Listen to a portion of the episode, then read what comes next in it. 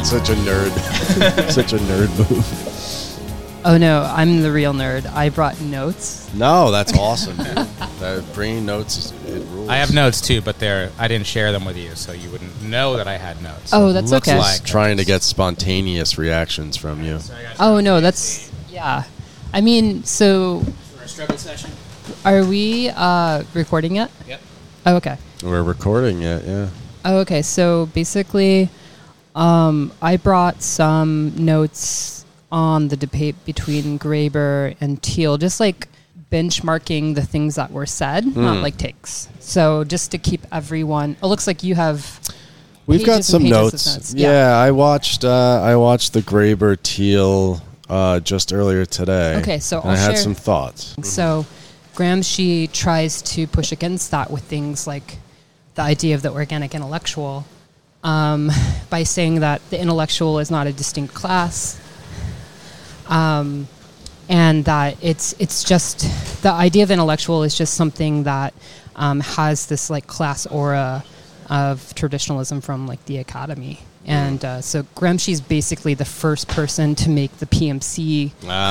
critique, the professional managerial And we've all been cursed or blessed with it since, yeah. So depending on where you stand on PMC. Share it, maybe. oh, um, Andy, would you agree with that? With what? So I was saying that Gramsci's idea of the organic intellectual the is kind of like the first one of the first critiques um, on the idea of the professional managerial class basically like the idea of the organic intellectual is that intellectuals are not a distinct class from workers um, and you know he was influenced by lenin's idea that we need to obliterate the difference between workers and the intellectuals right um, and so I, i'm just saying that you know like we have catherine liu we have um, Christopher Lasch, uh, I mean, all of these people that basically talk about the PMC in various different ways. Um, but it seems to start with Gramsci. Um, anybody wants to comment on that? Uh, Yeah, I definitely thought about that a lot when I was rereading this stuff, especially because I feel like that was the argument I was bringing at you when we first talked about this. Yeah, what was this first engagement Oh, that I don't you guys remember. had? I, were, was this on Twitter or was this No, in no. real life? This is- or We were at a party. At we a were party, sharing. okay. Uh, we were sharing a whiskey. Uh, uh, we were sharing. We were drinking. We were drinking Fireball. Drinking yeah. fireball? The real Fireball, not the bullshit. Andy gave me fake bodega the Fireball. first. The first take from Andy was that we were drinking a real Fireball, not the Fireball that you buy at convenience stores, and I agreed with that. He is. Yeah. He is And then- standing on this. An organic platform. fireball. Organic, Organic fireball. Fireball. It's actually more of a traditional Fireball. Because the ones they sell at the bodega are like 20% alcohol. the That's small how they can get away with it. Yeah. And I could have been talking about that all night. Yeah. But Matthew steered the, the conversation in a totally different direction, mentioning Peter Thiel and David Graeber, and they had a debate at some point. Did you guys know about this And debate? How did it get? How did you guys get from um, from Gramsci to to Graeber and Thiel? I think I brought up. I noticed that there was like a some sort of leftist event that was that was scheduled for Dime Square, like Oh. the, the Dime Square that's like on the map now. So I know it's cringe to talk about it, but it, it exists geographically. Mike, do you think it's cringe to talk about it? Oh I my mean, god! I made a whole career out of Yeah. about it. so are you cringe? Maybe, but I mean, you got to be like uh, sort of to be unapologetically. So, and then it's like not cringe. And then all the other people are cringe because they're so like you know hung up on. you pass through cool the cringe until you become based. That's exactly how it goes. Yeah, hell yeah. Yeah. So basically, there is the, there's this idea that there's this rising kind of like recapturing of Dime Square as leftists, and they call it the New Guard. And basically, like Who People- says that?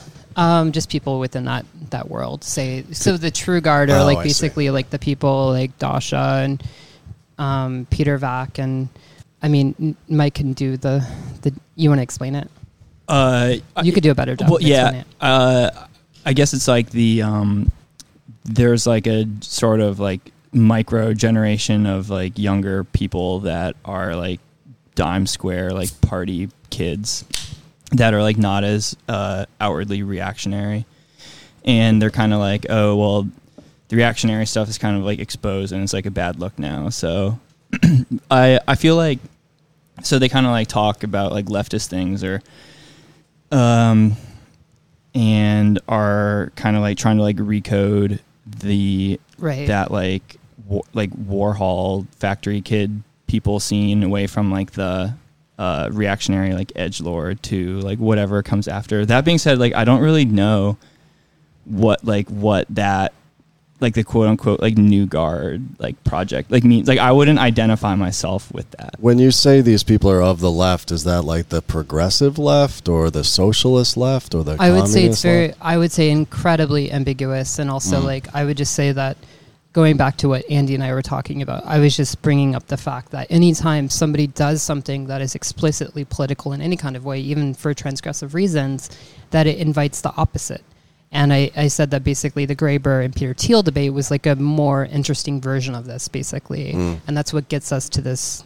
Um, Yes, exactly. Conversation. So and so, let's uh, maybe now we can have that conversation, then work our way back to the Dime Square stuff because I'm sure a ton of our listeners want to turn off the episode before that, but some might be interested. exactly. Um, but basically, you you call you said something about Graeber being uh, an organic intellectual of the left, and I kind of came at you a little bit because of the fireball. I was all fired up. I came at, No, at you with a pretty vulgar understanding of that term, where I basically said like, well, you know, I like Graeber a lot, but he is an academic. Totally. And my understanding of organic intellectual was, uh, sadly, it was a little bit closer to the uh, like organic as produce understanding of organic. Like you're actually from the working class and self-educated or something like that. And my problem with uh, Graeber is that although I like most of what he has to say, he is an anthropologist, and a lot of who he's talking Right. to are his colleagues. And I think that really hampers. Um, although I think Dawn of Everything did a great job at reaching this wider audience. Totally, totally. Um, He is a popularizer, right? I mean, that's what he does with his books, but he does he he was in his life within that academic milieu and that's where he like made he did all his work and made Mhm. his bones. So it's fair to call him an academic whether or not he Yeah, tried to popularize totally. or not. he's like a public intellectual though he's not Yeah. like a he's not a true academic or traditional academic I I mean, he he he makes an effort to not just be an academic, which Yeah, I, I so, still am like- short on that for sure. yeah totally because i i uh you know personally identify with the idea of being like a like a public uh, person who's in academia as somebody that's going to get my bachelor's when I'm like 37, which is hilarious. Hell yeah. and then um, you know is you know and at a really terrible school in a way um, in my opinion um, that is really hard for people that are in my position i think traditionally um, and still to this day um, and don't make it easy um, and I think the you know Graeber talks about this debate. The school system here is just horrible. You know, it's just like it's it. They created a new debt economy, basically by uh, you know by raising it. Um, so with that said, yeah, I don't think that he's like the most public intellectual person. I don't consider myself to be a public intellectual, but I'm a you know person who identify with his way of making things accessible in the same way that Raymond Chandler, do, uh, uh, Raymond Williams, and these types of people do, as opposed to like the Frankfurt School and those types of yeah. people. And so after I, I after I reread some of this stuff, I realized that you were totally correct. That actually, Graeber is an organic intellectual of the left, um, and Thiel, just like Thiel, is an organic intellectual of the fascist right. And so this debate actually, I think, is a very good example of sort of what's playing out in the you know avant-garde culture of Manhattan as it still exists to the extent it still exists. And so maybe today we can talk about like what this organic intellectual term means, like what our position in it is as writers, as podcasters, and then maybe we can talk about if the dime square thing matters, if it matters, if what we do matter. yeah, But uh, because can, the Dime Square historic moment is so narrow, and also like the people that care about it is even more Yes. narrow. So But I do think the Gramsci is a very good framework for talking about it. Well, let's fucking do it. Yeah. Should we talk a little bit about Gramsci first? Like try to be really brief with it. Yeah, sure. Uh, who's I'm, the, I'm who's not the biggest the Gramsci head here? expert on. Uh, I will say a really good story I love about him is that when he was a kid, uh, Yeah. his parents thought he was going to die. Like he Yeah. has some you know degenerative most, disease. Most Italian kids he, were dying. he grew at up that in time. Sardinia, which is I think especially poor. Yeah. And so instead of getting him a bed because a bed would have been expensive, they just had him sleep in his coffin, Oof. and he just slept in his coffin until he like grew out of it Oh at age God. eight or something. Uh, yeah, well, might as well get him a bed now.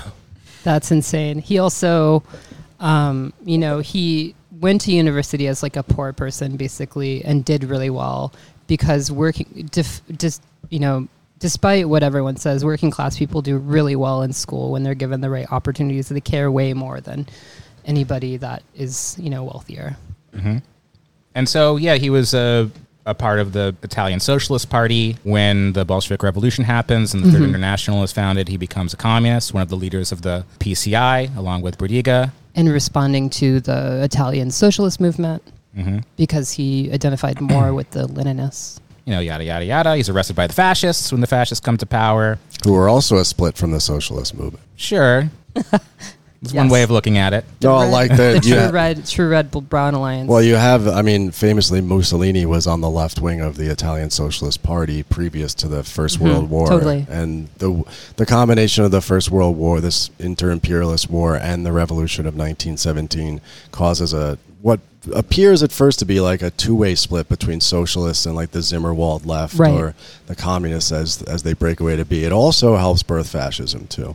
So Mussolini is like uh, had been a fellow traveler of like the Gramsciites. I, th- I think one of the important things about this too is to keep in mind that during the turn of the century, the part of what gave rise to the fascist movement is not just political, like political difference, like these new political differences with socialism, but also this elitism uh, around traditional intellectual beliefs that a certain caste of people basically were meant to rule. And you know, we do see this in left movements as well. We do see that you know the the idea of the vanguard often misrepresented in certain ways, but certain people do take that to mean that a certain set of people are meant to rule. Um, and obviously, you know, Mussolini believed that to be, um, you know, a very specific type of rule as well. And so Gramsci would not agree with him in terms of like thinking that this is good for workers, right? Yeah, no, Mussolini is a revisionist.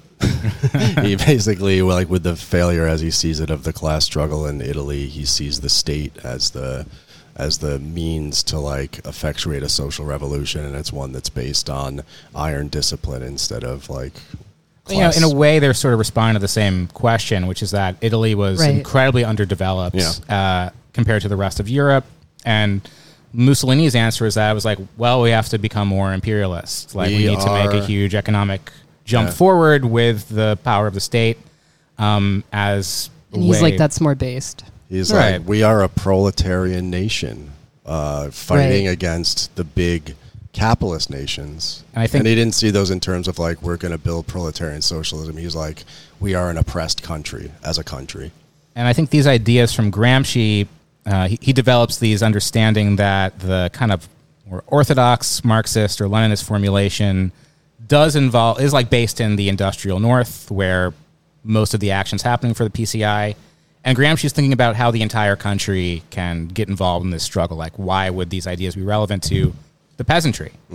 And Lenin thinks about this as well. But um, maybe it's a good time to like talk about sort of the the advancement of this, like what this idea sort of differs from Marx or something. I think you Right, totally. some ideas Yeah. from that. Oh, you got a lot of notes on Gramsci right Yeah. here. This is going to be good. Um, well, um, sorry to disappoint you. There's You're like, tons of it's not going to be good. no, it's not. I trust Um, it'll be great. No, I mean, so I mean, the famous quote from Marx, of course, is that uh, you know this the mode of production of material life conditions the general process of social, political, and intellectual life. Um, it's not the consciousness of men that determines their existence, but their social existence that determines their consciousness. So the totality of like how we live socially is predetermined by our economic life, and um, so basically, we kind of talked about this earlier, but basically, like at you know when when the turn of the century happens, people like Gramsci, you know, people like Althusser, you know, the Frankfurt School, these people say, well, we see that uh, they were able to actually win by their ideas. You know, their ideas became culturally substantiated in a way um, that proves that not all political life is determined by economic life. So this is uh, trying to come to terms with the fact that the revolution fails pretty everywhere except for Russia. So wh- how is it that the working class was bought out or sold out? It is, and they uh, turn towards a culturalist argument. Yeah, totally. So basically, I mean, after, you know, I, I think the argument basically is not necessarily that it fails in Russia or um, I don't know if people would agree that at this time that it, it failed in Russia and other places, but that it didn't spread to the entire world as they would have assumed, right? And so the culturalist argument, which you know now we see permeations of this, the effect argument, like getting people on board through like pop culture and these different things, culture jamming, all of that, and what I consider to be in Dime Square, cancel culture jamming, basically like the opposite of that. Um, like these things obviously um, you know have become the predominant way of thinking. Like we see um, you know with with people like uh, you know we look at like the rise of you know neoliberalism because of the Mont Pelerin school. You guys are familiar with this i'm guessing. Yeah. and like through these technocratic institutional um, grabbing techniques not only has culture been um, kind of like the means and ways that that the political thought has been taken over but also um, that institutional thinking you know and that's the you know that's where i, I do think that uh, Thiel believes in institutional thinking. He believes in you know innovation through this tie with you know financialization, um, the rentier class of the financial class as well that often is missed you know in talking about uh, you know Silicon Valley. They're all it's all based on um, you know uh, evaporating centuries of value produced by workers. So I think the organic intellectual part of this comes in when we're thinking about how it is that the classes, the popular classes, side with one position or another, whether Right. they side with the dominant order, the capitalist state, or the fascists when they come to power, or the communist workers when they come to power. How how does that consent manufactured, or like uh, I think the the Leninist formulation was we'll try to make get the peasants on our side, but if they don't, we'll just have to crush them. Right. And so I think Gramsci's trying to think like, well, if this happened in Italy, how do we get people on our side? And the answer is, first of all, expands the definition of intellectual to not just mean professors. Oh, yeah. Sorry, um, but also that, yeah. also specialists. Well, you know, he he believes that everybody can be an intellectual or Exactly. even is an intellectual. yes. Um, but there's a traditional intellectual, which is someone who's déclassé, who believes you know th- these are like the the church. Yeah, um, totally. The uh, you know, ecclesiastic, or uh, or specialists, you know, people who are, know how to scientific, mechanics, literary. yeah, um, philosophers, bureaucrats, and then the organic intellectuals have allegiance to one class order or the other, whether it be the dominant order or an emergent order. So Mm-hmm. we can talk about like neoliberal organic intellectuals. We can talk about fascist organic intellectuals. Right. And then what I'm most curious about, because I think it's pretty clear who those are, but who are the organic intellectuals of socialism or communism today? That's a Um, good question. And it's hard to, for me, it's a hard question because I don't know what that emerging order is. In his time, it was very clear. It's the, the Third International. He knows it was easy for him to talk about this emerging social order, even from prison. Uh, but we don't really have that so much.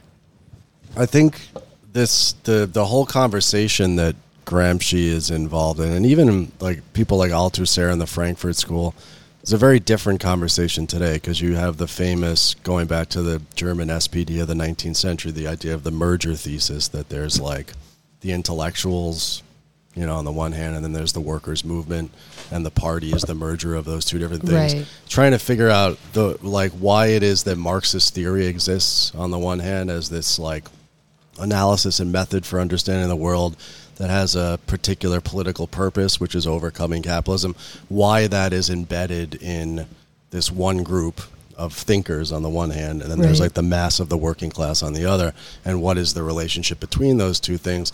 That was a different question to ask in the 19th and like early 20th century, even up to Althusser's time, because Althusser is a member of the French Communist Party. Gramsci's a member of the Communist Party of Italy.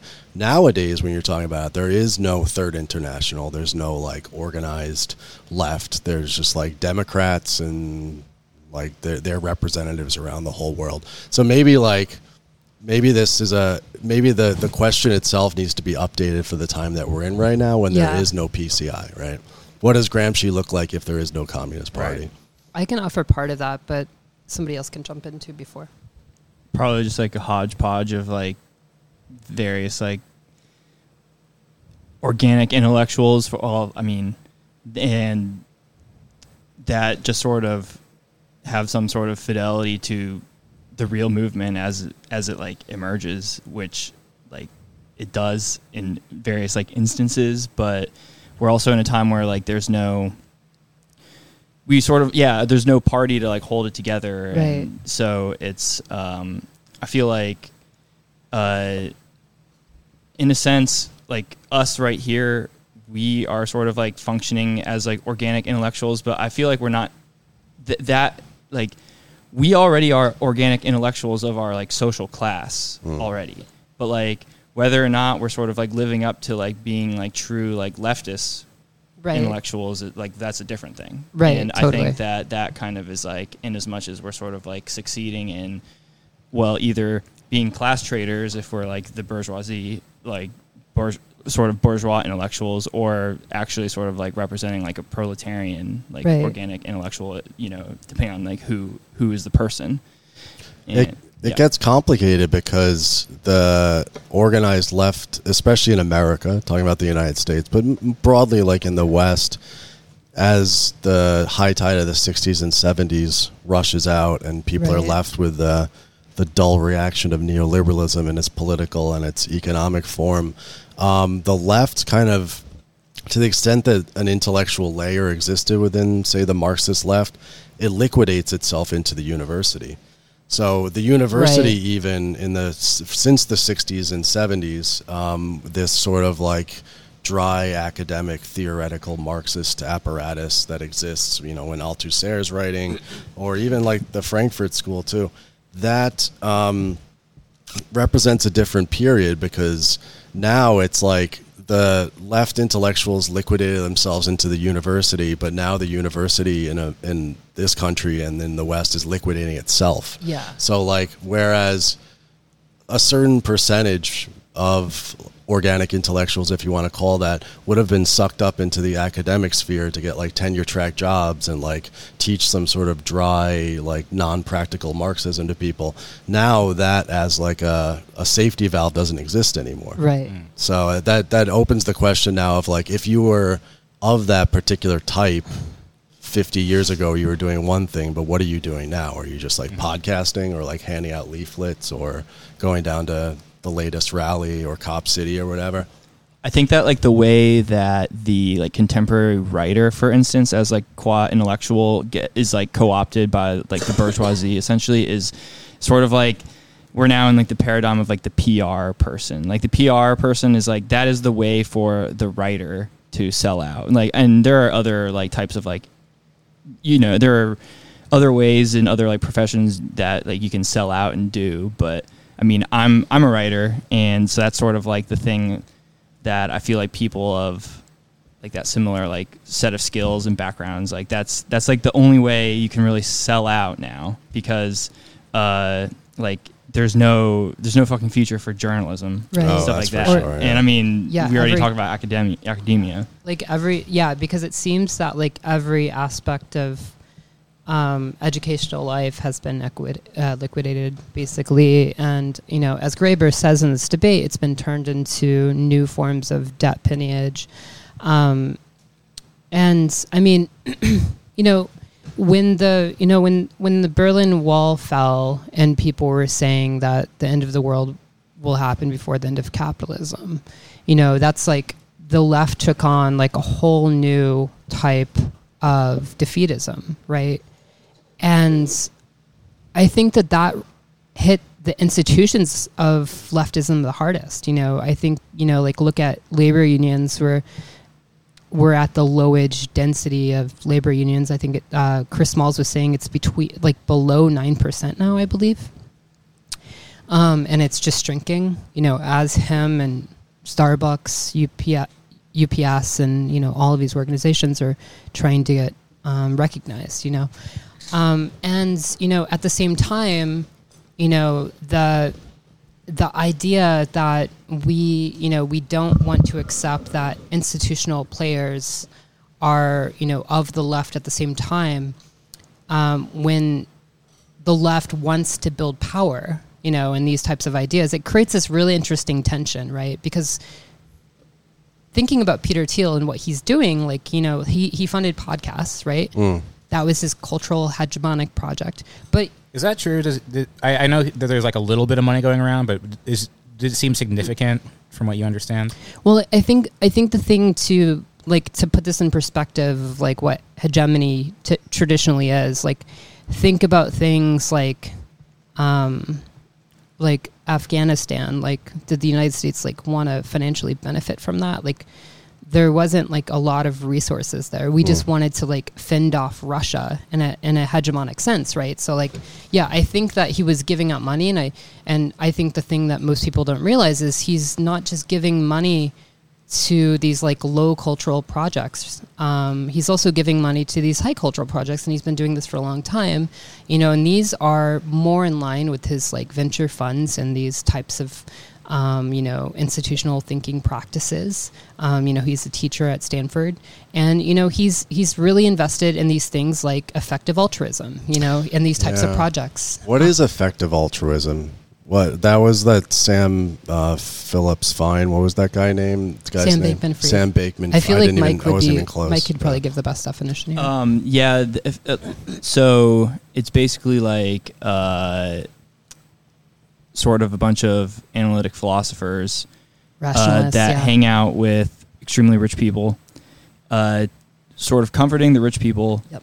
that they are not total like evil parasites Mm. and that they actually can do like like they can be ethical with their like their class position Okay. Yeah. And, and, the, it's implicit that the more money they get and Yeah. the more ethical they are, the better they'll do. I mean, just, and It's I, like, there uh, there are left effective altruists too. Oh, Some- there's a lot. Yeah. Some of them Yeah. listen to the show. Shout out. Oh, shout out to you guys. but I, You guys am are- sorry. To me, it just it just sounds like neoliberalism. It's like I don't really- progressive neoliberal Calvinism. It's like predestination. You've been brought on this earth by our good Lord Capital to make a lot of money and then be ethical. like the it. Yimbys are another example of this. yeah, like- the idea is that like traditionally people worked in like nonprofits. And if you want to change the world by working in a nonprofit when you're paid like $25,000 or $30,000 a year, um, where you have little to no power in that institution, then there's no point. Instead, you should work in Silicon Valley as like some kind of, you know, working in some kind of venture fund as some kind of like technologist, and you should raise as much money as possible for causes that you think are worthy. Um, and so, you know, it's a very rationalist thinking. It, you know, they, you know, it's just like Peter Thiel. Like he doesn't like when Graeber says to him in that debate, like yeah, like you, I mean, T- Thiel's argument here, and this is the A argument as too, is basically in Silicon Valley, you don't have to convince as many people. Mm-hmm. If you want a social revolution, you have to convince a lot more people. In Silicon Valley, you just have to convince 12 people on a board. you know? Mm, And they're probably on Molly, and you're all probably rubbing each other's heads at the same And they're time. all rich. It's yeah. Yeah. it's interesting because like it reminds me of um, the the the go- what is it the Gospel of Wealth or the wealth Yeah. prosperity gospel. prosperity gospel or Yeah, I know but, what you're talking about. but like um the the shit that Carnegie Carnegie was up to right like Carnegie Mm-hmm. makes all this money it's like a working class kid from Scotland done good and he becomes like one of the richest men in history up until that moment but when he's giving away he's doing all his charitable works he's building like the library that's literally up the street it's Yeah. like a Carnegie library he's They're still going to his wonderful libraries, and they're the best ones. yeah, they're the greatest ones. They're built in the 1890s, and they're like real physical institutions, and they're public. Then their purpose is like fully social, right? It's like raising people's literacy, and it's like crafting good citizens and like smart workers or whatever. But then by the time we get down like a hundred and something years later to today, all of this effective altruism is like you were saying, Mike. It's like it's like PR. Like the rich aren't even like giving like like building things per se anymore like for the working class it's more like about convincing people Right. Yeah. of like like the, the correct ngo to bring the right kind of like meritocratic ideas to young people or something Yeah. it's like everything seems to have devolved down into that even like the imagination of the left is like how do we get better persuasion techniques you know how do we Ben Burgis. Yeah. How do we give them an argument, right? And it's I'm not saying that like it's it's right or wrong, but I think it's interesting like compared to like Gramsci's time or Althusser's time, how much of everything now is like an intellectual pursuit, you know? Right. Well, I think that the like crucial thing with the like effective altruism, uh, basically it, like boils down to it's like totally indifferent to like class struggle. Like it basically like tries to like What is class? I mean, Uh, yeah, I mean, like, That's what it is. Class yeah. are the people that click. Uh, working class are those who click. Right. And the ruling class are those who provide content to be clicked on. and this is the class structure in this world, right? right. yeah. We're all just proles, you know, scrolling through our, our TLs. But if if this is the case that so much of this politicization is happening online, which I'm not convinced of, but What do you mean? It's mostly happening online. i i- you know, if like what people are clicking on, what people are you know with their attention drawn to Platforms. and uh, you know, like what Joshua Citarella sort of studies with like these pipelines. If there's something to that, I think that we do have a role to play um, in that politicization, and I think you know, f- for me, uh, me and Sean, like we enter into this uh, Patreon podcast space in The Patreon class. tw- 2017 That part of the ruling um, class. which yeah. was the dirtbag left. You know, we Yeah. are part of this. We are part of this kind of, you know, in retrospect, a very coherent left project to sort of move the Overton window left, like using the opportunity of the like specter of a Bernie versus Trump Yeah. election to uh, try to bring people more to our perspectives. And out of that dirtbag left, which was, you know, at least a at least we could say effective as a cultural phenomenon, uh, comes this kind of reaction that we were talking about before. This right the left thing produces a right thing, and that was Red Scare and Sam Hyde and intellectual dark web. This sort of like right organic intellectual milieu that seems really intent on doing the exact same thing, like but just leading like red pilling people. Right. I mean, Sam Hyde, I feel like is more distinct. I feel like Red Scare is a really good example of what you know. I think a lot of people think of them as being right wing, but I think also it's. I think in some ways they're they're a really good example of people who view themselves as being like apolitical and anti-political, and that and that's why I say they're and they're kind of like cancel culture jamming because like original culture jamming, which I don't know why people attribute this to people like Wet, Wet Brain and these. I don't understand. Oh, it was Adbusters magazine and that Colin. Thank you. Yeah, and uh, Thank you. Naomi Klein. I remember it well. Thank I you. came up with that shit. I had Adbusters magazine subscription, man. Yeah, exactly. And cancel culture jamming is basically taking, you know, the symbols of cancel culture and using those against people. And that's what Dime Square is basically, you know, they're reappropriating all of these like ideas and showing the contradictions of leftism and extreme types of hyper politics, as Anton Jäger calls it. Um, you know, when people are interpolated to be extremely political in every aspect of their life all of a sudden some people become really uncomfortable with this and it's probably the people that are not you know uh, their their privilege is being challenged in some regard you know and so like the most productive thing they can do with their life is to challenge um, you know whatever power inversion that is happening at that political moment I feel like I have a, a little slightly different way of articulating like the definition of dime square. Like I think that I would like when it gets down to it, it's basically like there it basically is what it's a milieu of like rich kid um like intellectual not intellectuals uh sort of like art more like artists intellectuals um that are essentially they just like totally embody like the like bourgeois class consciousness in a way that's like not new at all. It's like uh but what is new or at least like seems new is that it's kind of in this moment at which these like like fascist far right cultural signifiers are like tied up in it. So it's basically like the the like leisurely class bourgeoisie like artsy kids in this like fascist era.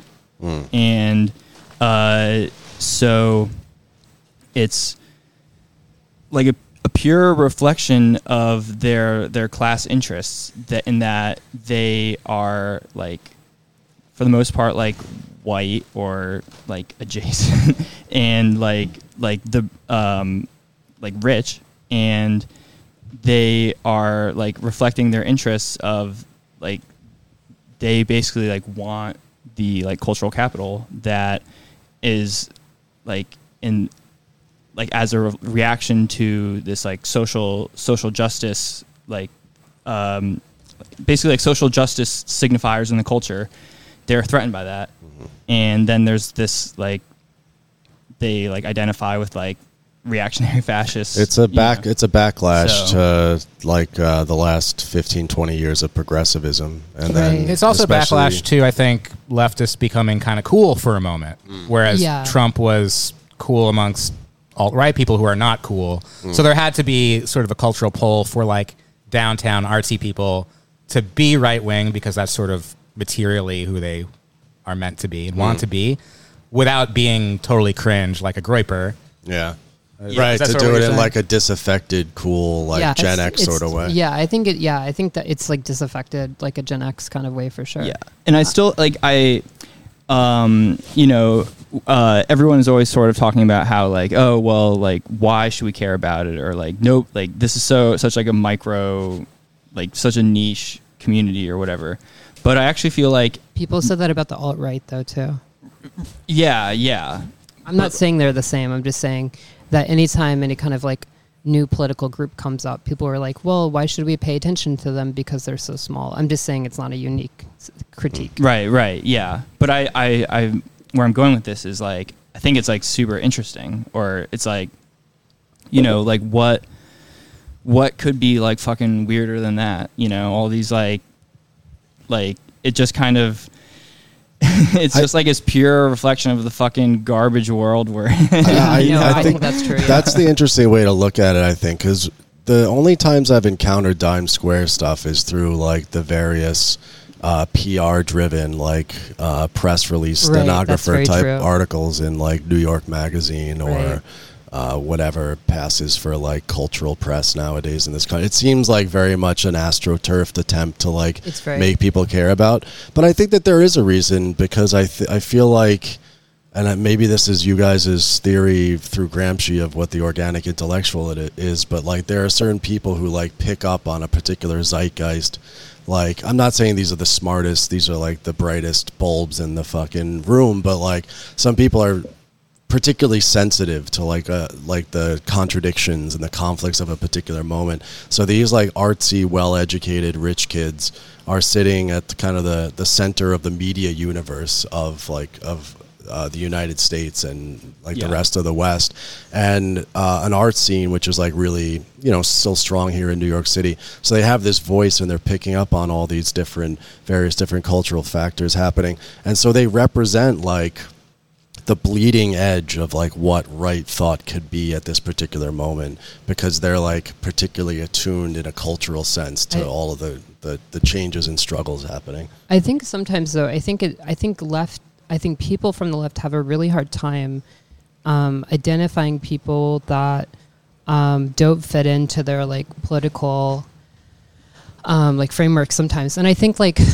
you know, di- just because I, you know, I know people in Dime Square, I, I feel like, like I, I do think that a lot of people do fit in with like what Mike's saying.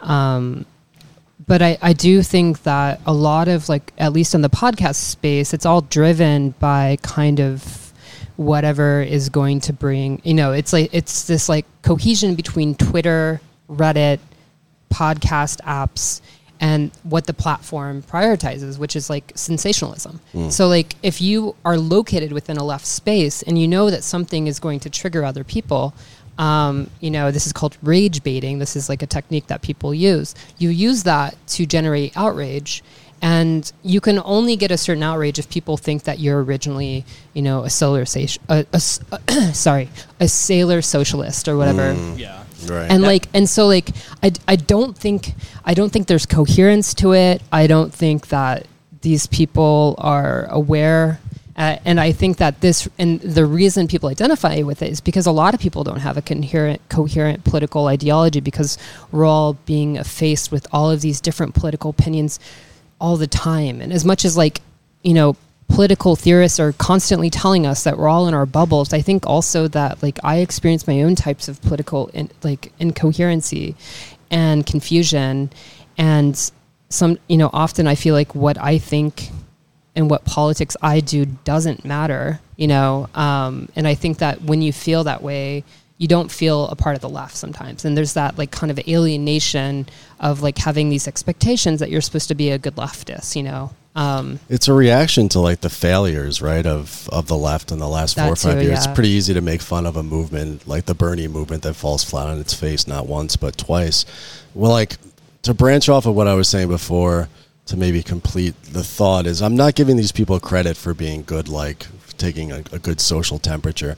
I guess they're like they're they're seeing the collapse of this particular sort of progressive edifice and, and movement Totally. and they're able to point out the negation of that like what's the negative of this uh, social justice stuff it's like edge lordy i don't give a shit about you know Right. talking like saying the n word or whatever it is they do um, and how this how this actually ties into the real world is the Republican Party, like the far right of the Republican Party, is split right now between people who are white nationalists. Uh, these are like the newer sort of Nietzschean, sort of like Trumpian types on the one hand, and then there's like the classic libertarian types who are like civic nationalists and there's like these warring factions within the Republican Party. It's not like an accident that what these people politics ends up becoming in the end is some subsidiary of like what the dominant right wing politics is in this country. But they're in a unique position because of their funding, because of their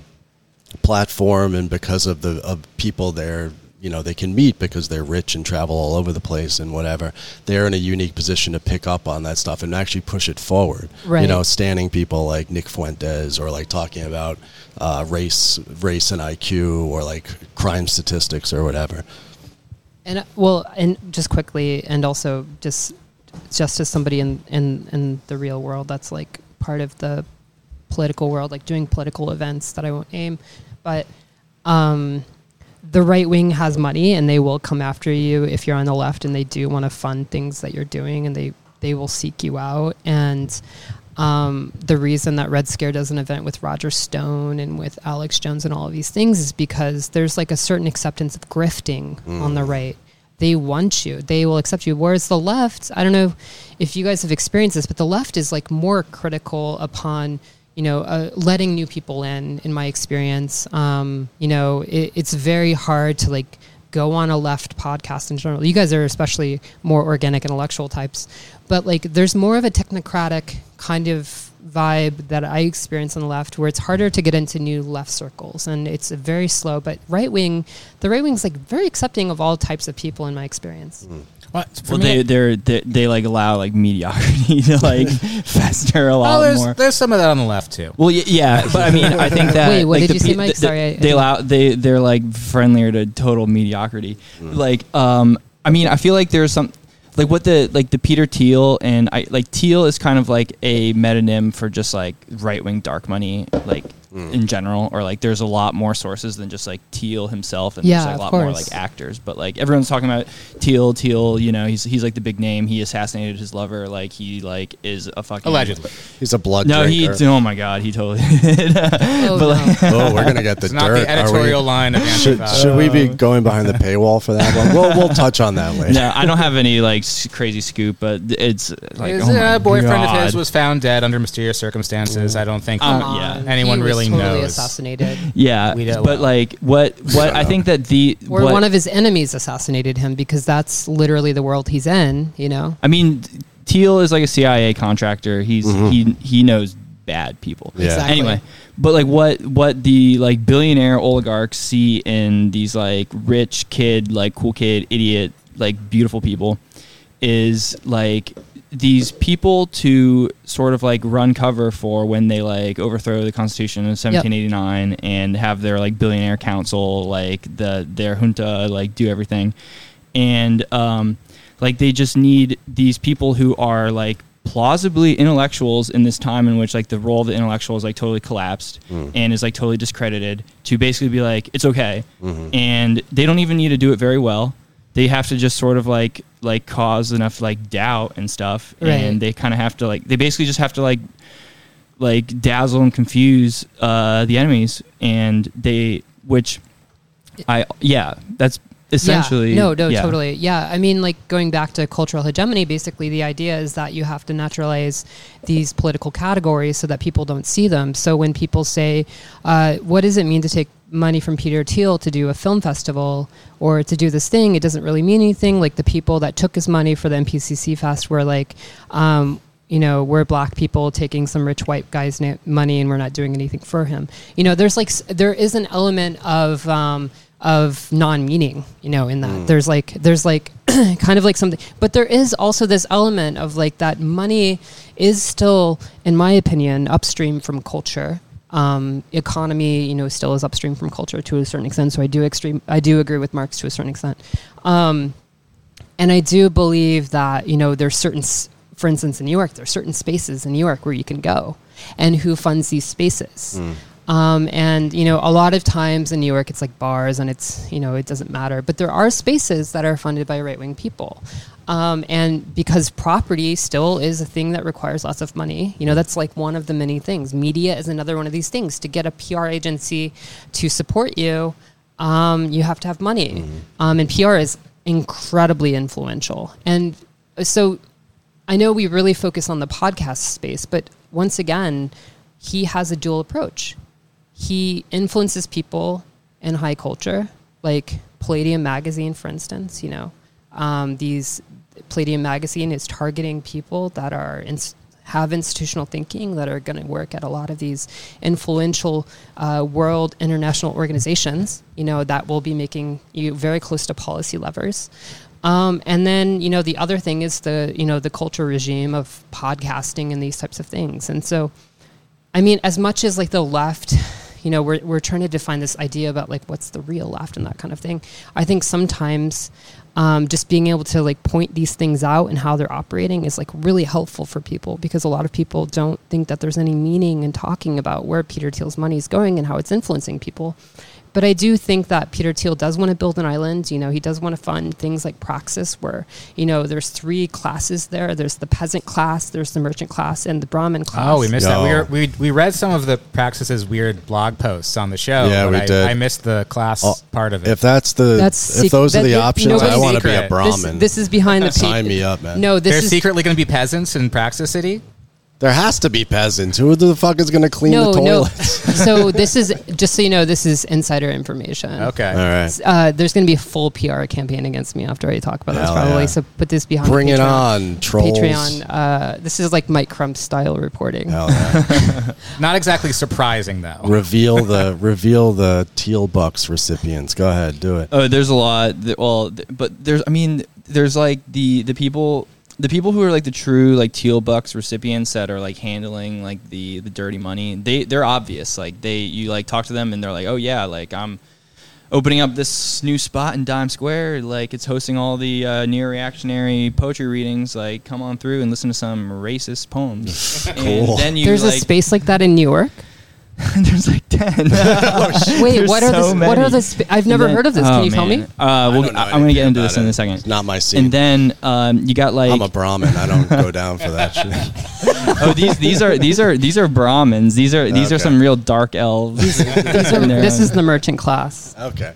No, they're they like see themselves as like uh like aristocrats or you know. so Yo, I've they're- seen but- what Curtis Yarvin, Mencius Moldbug looks like in real life. That motherfucker's not a. He looks not- about as you know about how he writes. Yeah, yeah. Very he- puny he lo- He looks. Yeah. He, He, he- looks like he reads fantasy novels, but then Why like, is it always the motherfuckers who weigh like 95 pounds uh, and have Wait, greasy long 95? hair that It- think that they're going to Wait, be is he really skinny? aristocrats?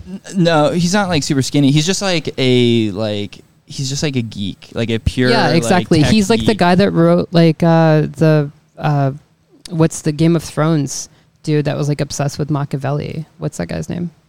J.R.R. Tolkien. Yeah. No, no, no, no, no. What's, close, uh, close, what's the close. L.L. Martin? L.L. Bean. Yeah, whatever. Yeah, whatever yeah, his close name enough. is. I'll Yeah. Give that. like but like, yeah, that guy. no was offense obsessed to our listeners who like fantasy. I'm sure there's a lot No, of you. I like it too. I the just yeah. yeah the no, no, I'm just pointing out because he, like the guy who wrote Game of Thrones, was like obsessed with Machiavelli. okay. Well, these motherfuckers are all obsessed with Nietzsche. and you know, like oh, they and all want to bring back like warrior culture. They consider themselves Yeah. to be like the the bearers of like. I like the, gay parts of Nietzsche personally. Well, they're like the worst. These people do too, Nietzsche, but they're homophobes. but they're also gay. Yeah, they're also gay and Secretly. homophobes. That's like the most based position for them. But let me ask you, I think for me, the big divider between this kind of like pseudo declasse, apolitical right wing thing and the left wing thing, which tends to be like, I think, more honest or try strives to be more honest. Certainly, we don't allow, or we pretend not to allow the sort of opportunism that Uh-huh. Mike was talking about with like just taking the money, dude, just here to have a good time. Like, Not that anyone's can't even- offering us the money. but- No, nobody I mean, is. yeah, there's like a ton of like left opportunists, but like they sort of just like operate differently. They like operate in like different like in like a cloud sharky, paths. like cancelly way. There's, I mean, like the well, there's those, and then like the- there's like the institutional thinking people. There's like the I think a good maybe Van maybe a good example of like the opportunistic thing is like the the like like formal leaders of like Black Lives Matter the organization versus like the real movement Uh-huh. of like the George right. Floyd movement. I mean, they couldn't be like more different. or just you know. in general, like the NGO world, Yeah, who has NGO. like very leftist sounding missions, or academics who, on paper, like write very leftist papers about the Zapatistas or something. But when it comes down to it, these people are against the real movement. Yeah. yeah. They Wait, will so you guys are against BLM mansions? Is this an official stance of the Antifada podcast? You know, I've never talked to those people, but it does seem like they're not sending those money to the organizers on the ground. They certainly And didn't. So I'm against that. For they sure. didn't get celebrated when that got found out. Like if this Right. was happening with like the Thiel Bucks people, they'd be like, "Fucking cool! I got a mansion Right, from a billionaire." But even in like what's left of the left, you can't be like, "Oh, that's so cool! They got a mansion out of BLM." But what I want to, where I was going with that is, I think there's like a very clear divider on like who's on what side, and that is, for, well, for one, like who was in the streets for the George Floyd uprising, who tried to push that forward in some way, or at least who tried to think through it in a way that wasn't just purely reactionary, and then two, who's on the side of uh, the workers today and the strikes. Like I don't see any of these right right wing people supporting I Chris interesting. and Steve Donziger, you know, and though their politics might not be like totally our politics, Right. But I, you know, I see what these people are doing, what their agenda is, and I support it. And I think the entire kind of organic intellectual left is supporting that stuff, is supporting the strike wave, even if we have some ideas of the limitations of these things.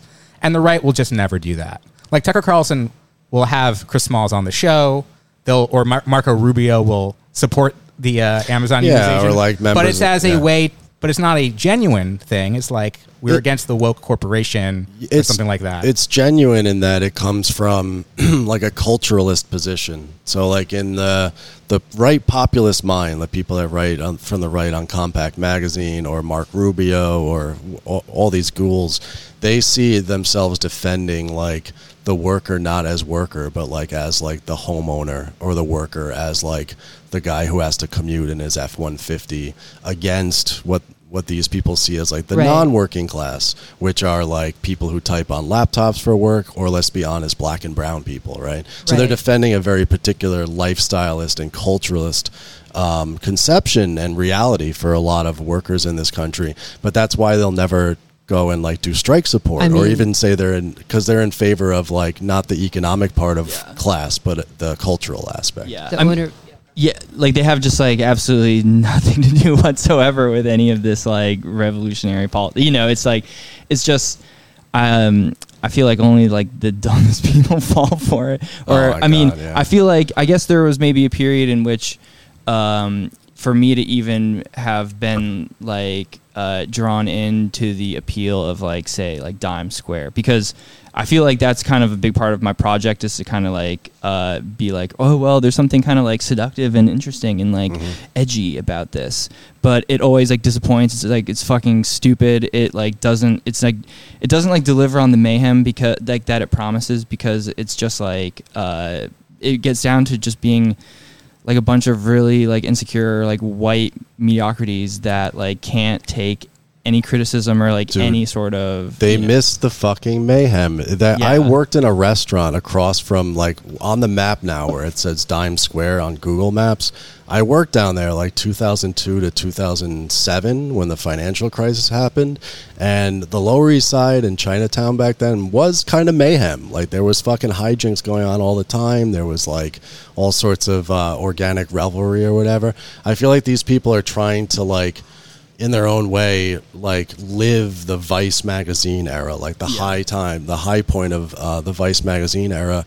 Oh, the like first wave, yeah. yeah, when the whole like when the political economy and like the whole like cultural sphere that produced that is no longer reproducible anymore. People are too nihilistic and too cynical now to even get into the nihilism and cynicism of like Vice magazine circa 2002. Yeah, I feel like there's or or the Italian futurists the, who were you know sided with the fascists and like would go into the factories screaming their fascist poetry uh, that you know constituted the uh, avant-garde in Italy, just like the Russian futurists were the avant-garde in the Soviet Union. And that's what I really like about your essays, Mike. Is you're like, look, I'm a communist. I have some appreciation for what fascist art was. And you guys are not doing that well. right, right, yeah, yeah, like yeah, Yeah. It, um, you, yeah. There's like, our the, the futurists that we have now is like the praxis kitsch. Uh, like it's It's technocratic and boring and shitty. It's like just some dumb like plan. Yeah. It's like planning, like urban planning. the may- the mayhem that we have now out of it is basically like if if you're like a communist that like shows up to these spaces and then just like tells tell tells them what you see and then they just fucking like break down and that's like and they start Like, trying to fight you start crying and that's pissing that's and that's that's the excitement and that's that's I- kind of like actually what I get Well, a kick the out of. original fascism comes out of like a million fucking Italians like dying in grenade and bayonet attacks, you know, like in the north of Italy. It comes from like a shell shock generation of working class and middle class people who had been through fucking hell and were like ready to overthrow Yeah, the, the- state the violently. Arditi. Yeah, That's- the Arditi. But nowadays, dude, none of these people have fought in a fucking war. they weren't in yeah. Afghanistan and they weren't in Iraq, and neither Afghanistan or Iraq or up to this point Ukraine is even close to the level of like violence and destruction of World War One or World War Two. So it's like again, it's this attempt at these overtures, these like I- cultural nods yeah. towards a fascism that doesn't have like the material substrate or like even the ideological, Yeah, totally. you know, I mean- backing for it. World War One was nothing compared to the violence of the dating apps, you know. like That's what these motherfuckers are like, man. It's all such like low level, paltry, like low hanging fruit bullshit. No, it's like it's interesting though because we saw like a lot of people in Dimes Square like recently like upset that people were you know protesting around uh, you know somebody getting killed on the subway. Um, and everyone was calling them hysterical and narcissistic and you know these are the Dimes Square people like they think that the political struggle is actually normalizing the violence against you know a certain racial and economic class um, and I think that's where Mike's right. You know, I, I don't agree with everything that Mike's saying, but I do think that when we see those, mo- like you're talking about like real violence, you know, I always, like when Mike came over for our podcast, I was talking about Heaven's Gate because I always feel like that's a good movie for people to understand kind of like the, the chaos and uncertainty of like rebellions that are not based on like a certain politics, but just the politics of survival. Um, and um, when we, wait, Heaven's Gate, like the Western, right? The Western, yeah, Yeah, yeah, yeah. yeah, 1980, yeah. Yeah. Not the c- Colt. Right, Sorry right. for yeah. Yeah. Thanks for clarifying that because a lot of people don't know. Yeah, um, but I do think that like when we see people getting killed in the subway and people getting upset and being like, well, this wouldn't have happened if this was like, you know, a middle class white woman. You know, um, everyone would have freaked out. You know, it would have been a completely different situation. if Some you know PTSD Marine who still takes some crazy class, you know, every weekend to like kill people um, wasn't like normalized, you know. And I do think you're right about that, Mike. I do think that they normalize that type of violence as opposed to, you know, thinking about like the type of violence that might have, you know, made the Italian futurists or the fascists or whatever, like, in your opinion, like, um, you know, reacting to something real. Yeah. like what's what what is the mass violence that exists in American society over the last 15 years it's not like going with your squadristi and going down to the local like Fiat factory in Turin and like beating up the communists, getting into a running street battle with them. In the United States, like the mass violence is like individual psychotic spree killers going up and shooting a bunch of skill, school children and then posting a manifesto about it. Or These going with the people are- Nazis to protest a drag queen story hour Yeah. or a, a I mean, it kind of clinic. it kind of all comes back down to like like KKK, like vigilantly, you know, like like uh, that sort of violence. Like that's like the paradigm. Like that is like the all American Totally. like Yeah. racist like fascist violence.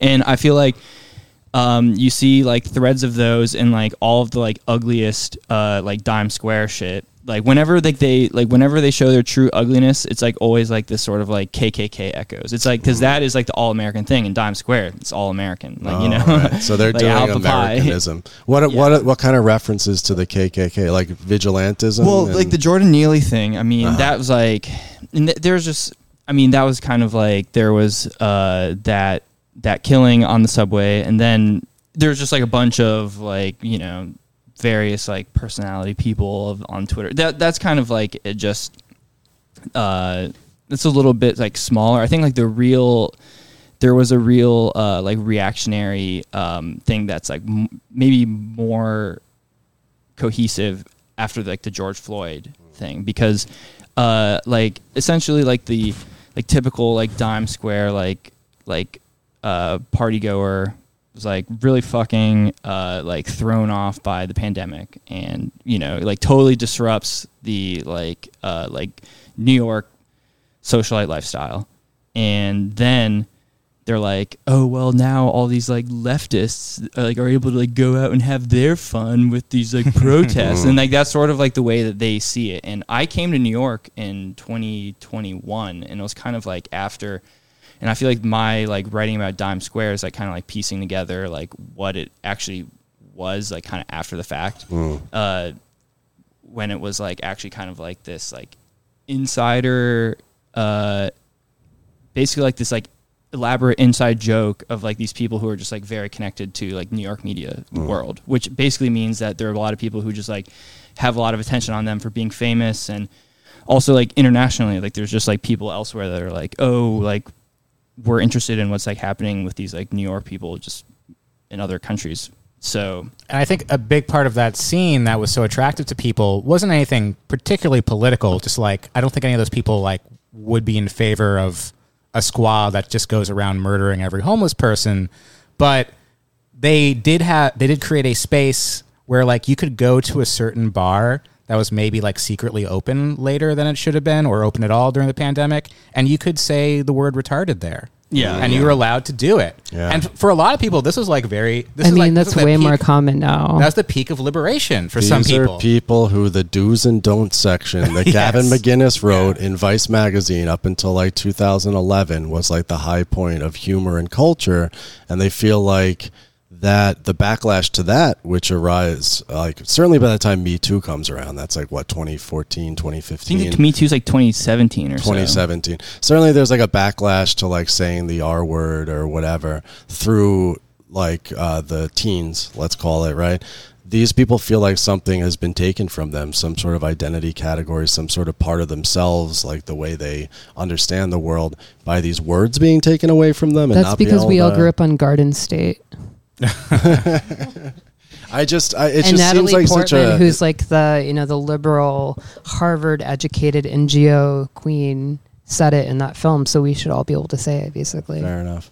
Well, you know, there's something to be said for the backlash because, like, you know, this like liberal NGO social justice world like does have a lot of fucking juice. Like, maybe the counterpart to these like edge lord fucking dime square people isn't even like us sitting here. Maybe the counterpoint is like all of those NGOs that all came out with like the black square on Instagram the the day after the first protest popped off. Maybe it's more like they're more interacting with like the um like progressive social justice left Yeah. and maybe Definitely, like yeah. the Marxist left. So maybe we're not hopefully we're not like the counterpoint Well, I to mean, them. Hopefully we're doing something Isn't better. uh, isn't the dirtbag left a reaction to like the kind of PC um, NGO liberal politics that w- Yeah. were challenging Bernie Sanders? And basically, like I think Dime Square people just took it slightly further.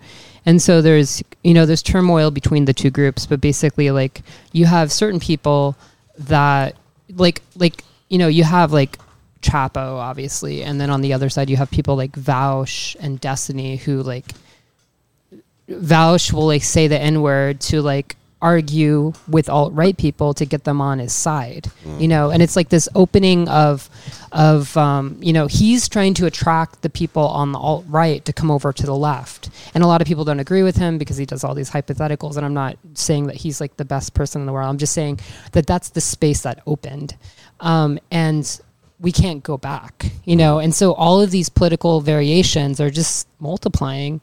And I don't see them stopping or slowing down. I see them just accelerating. But but neither of them like, and I I say us too in this category, although maybe more so than like the the Dime Square people. There isn't like a mass movement or something of like or some institutional network of groups with like a coherent political project on the left right now or on the right. Like I feel Exactly. like like on both sides, it's a politics of failure.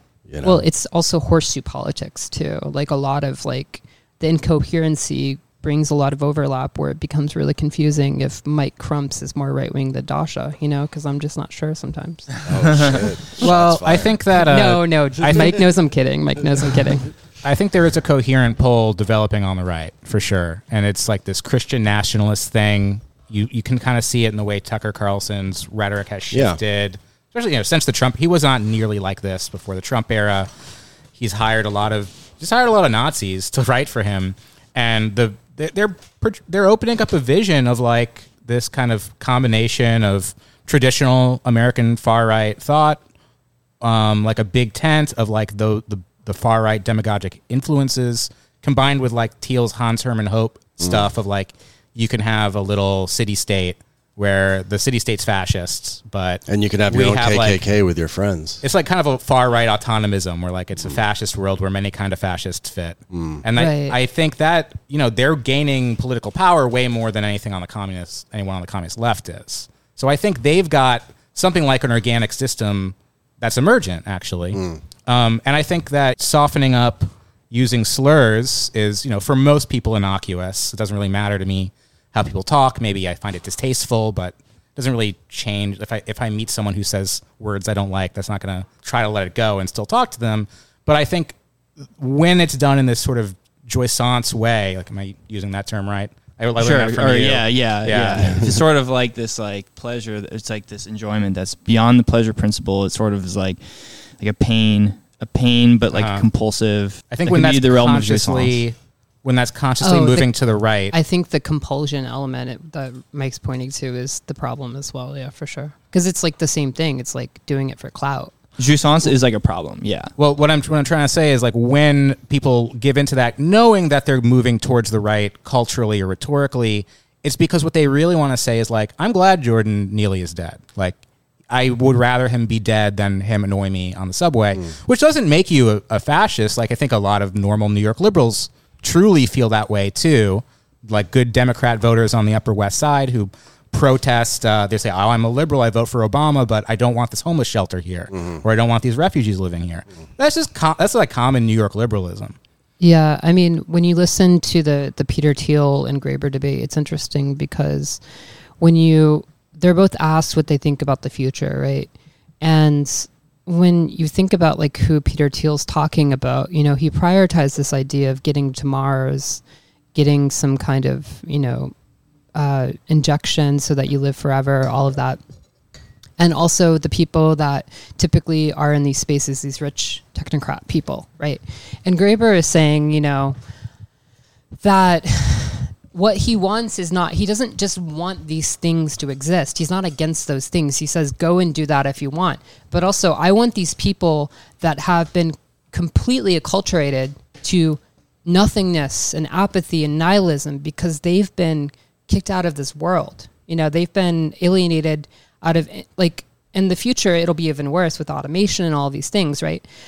he says we need to create a world that allows for all of these people to be you know to adding to add their own form of innovation creativity and all these things you know in the same way that in the uk they had dole so that people yeah. could like you know uh, you know they could go and you know make songs with their friends or they could figure out math equations and or But you know he was- basic income as yeah, well. he's talking about UBI in this. And he said it's that- both. Yeah. That's kind of what disappointed me a little bit about this debate. I, I didn't watch the. I think I saw probably um, just about over half of it. Is that him and Thiel seem to be largely agreeing that like the institutions are working. We have to They're shake against things bureau- up they're from against the outside. bureaucracies to a certain extent. Yeah. But and I I mean, maybe like Graeber didn't really. Maybe Thiel wasn't so red pilled at this point, or wasn't so obvious. oh no, he's about been it. red pilled. No, this he's was been three years ago, right? This, this debate 2014. Happened? Yeah, so that's a while ago. I mean, I think maybe They- maybe if Graeber had done it now, it would have been a little bit more obvious that he has to be on the side of like the utopian left as opposed to the dystopian right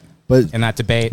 Well- They're- where they, I have this in my notes from watching it, where they both agree is that one, in like an anarchist fashion, should act as though you're free already, right? It's just that Peter Thiel says that. Yeah. Peter Thiel agrees with that. It's just that he's saying that from the perspective of a, that- of a capitalist. So the different, and then Graeber, the subtext, of course, is that he's for the popular classes. So let's say the working class or whatever. He believes in that for the workers. What Thiel's vision and um, and Graeber's vision are is is really the same. It's like a voluntaristic attempt to like push forward your personal vision into the world and try to like come up against all these dark and powerful forces and come out the other side. They agree on that. It's just whether Yeah. they stand with the working class or with the capitalist class. I guess the question is like is either of those a sufficient conception of what it takes to like fundamentally change society? Yeah, Peter Thiel says in order to get cities on Mars, we have to plan going there. This is what Elon Musk is doing. He believes this is this is the anarchist thing to act like you're already free to do this, to pursue this. But currently, people are basically resisting him, not allowing him to innovate. Basically, is his idea. But I mean, like, yeah, look, ten years later, um, I don't think any. All right, so ten years ago, I don't think people were really calling Elon Musk a fascist so much, and even Peter Thiel maybe was a little bit. You you could say like these are more traditional intellectuals in the s- sense that not that they're intellectuals, but that they um, are sort of agents not for uh, the dominant order or an emerging order, but they're just kind of rich technocrats who have Right. their ideas. But 10 years later, Peter Thiel and Elon Musk are clearly both fascists. Seasteading and Mars colonization are clearly fascist projects. Um, everything that they're doing is trying to create this neo aristocratic world. Uh, and I, you know, in Gramsci, he says that these traditional intellectuals can really help pull people from one side to the other. So I think, in a sense, this is what Graeber is always trying to do: um, try to create this popular, you know, because Graeber understood like the kind of ultra left communism that Sean and I like. He's com- sort of comes from that Federici zero work world, and I think he was trying to popularize that. And Dawn of Everything was really a huge yeah. Achievement in that because I I, I saw I that even like that. uh, kind of like right wing groups were reading and grappling with some of the things that he was saying, and I think probably that's in a in a positive way. I'm saying that Yeah, of course. Yeah. because he was he was trying to write something like uh, not Ma- Malcolm Gladwell. There's like more there's more like anthropologists who is that they were directly taking aim at. yeah, Yuval Harari. Right, Harari, and and so I think you know maybe if he had survived, he would have been on Joe Rogan. technocrat. I don't know. So I think it was a good intervention in that regard. Yeah, no, totally. I, But at the same time, I worry that maybe Graeber um, did not, although Occupy was also a huge achievement for the moment, uh, was not so much part of our vision of what the Yeah. emergent social order is. It's like the working class taking power. and where I it completely lost me, and where I was practically yelling at my fucking computer screen. I want to hear this. Yeah. Well, no, like I, I won't go into a whole fucking thing about it, but like their their question that they're in this debate to answer is like why why didn't the future come? We're all supposed to have flying Oh, they, cars. they both we're ag- they both agreed with that because Graeber said that he basically was trying to agree at first. he Let's said it was. Graeber says it was bureaucracy stifling innovation. Yep. And um, Peter Thiel basically said the same thing: is that like the universities aren't equipped to do research and development, and like that is downstream from an answer for sure. but like something happens, like there's this forward progress on technology that starts in the productive apparatus, then works its way out to through consumer goods.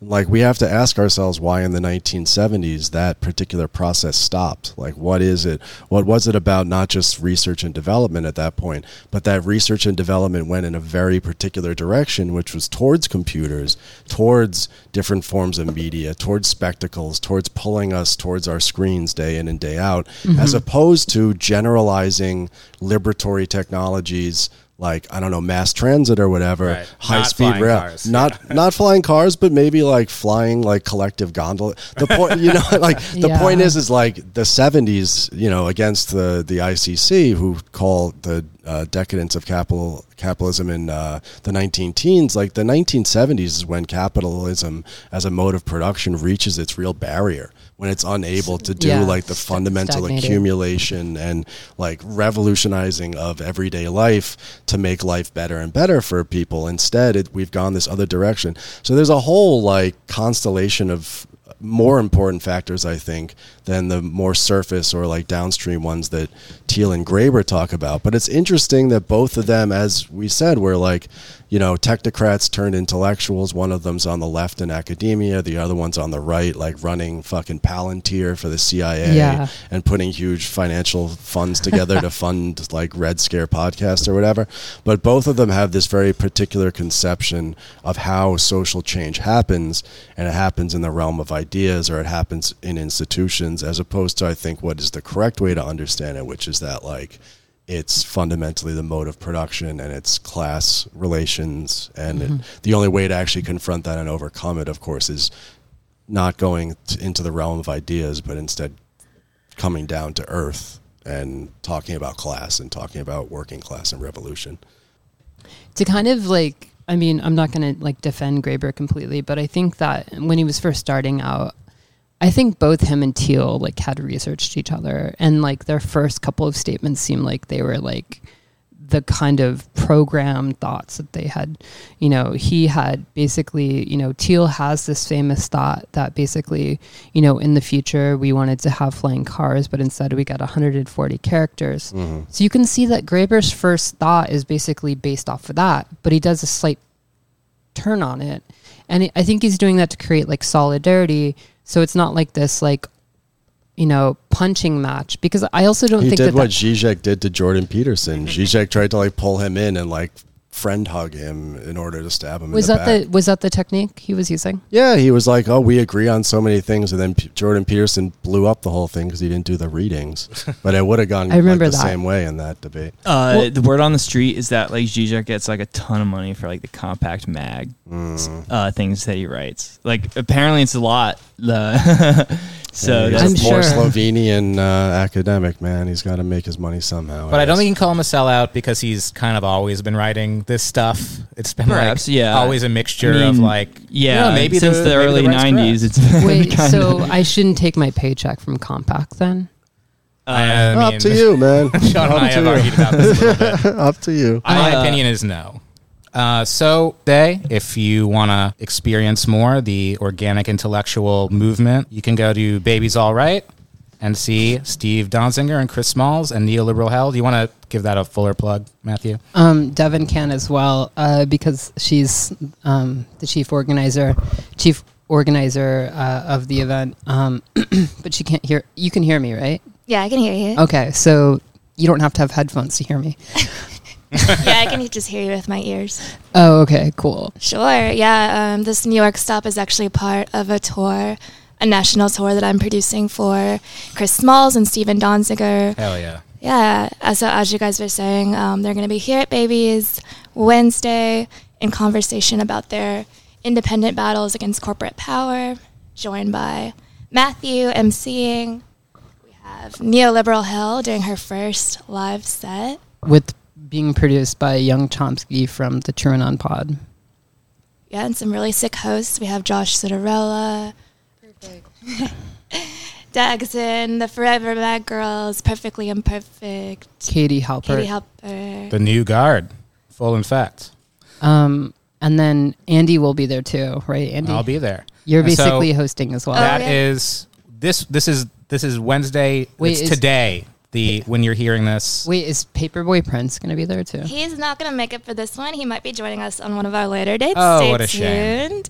But we also, I forgot to mention, we have some DJs. We have take we take Manhattan and the Iron Pack are going to be DJing the after party. There it is. They're all there, folks. So, yep, that is today. If you're listening to it, Wednesday. What's the date on Wednesday? The 19th. Wednesday the 19th. See you there. Baby's all right tonight in Williamsburg. Also, the CIA will be hiring new informants if you want to join our movement. and for part two of the episode, more about our involvement with the CIA, go to patreon.com slash the antifada and subscribe at any level, especially the yearly level would be really nice. Thank you.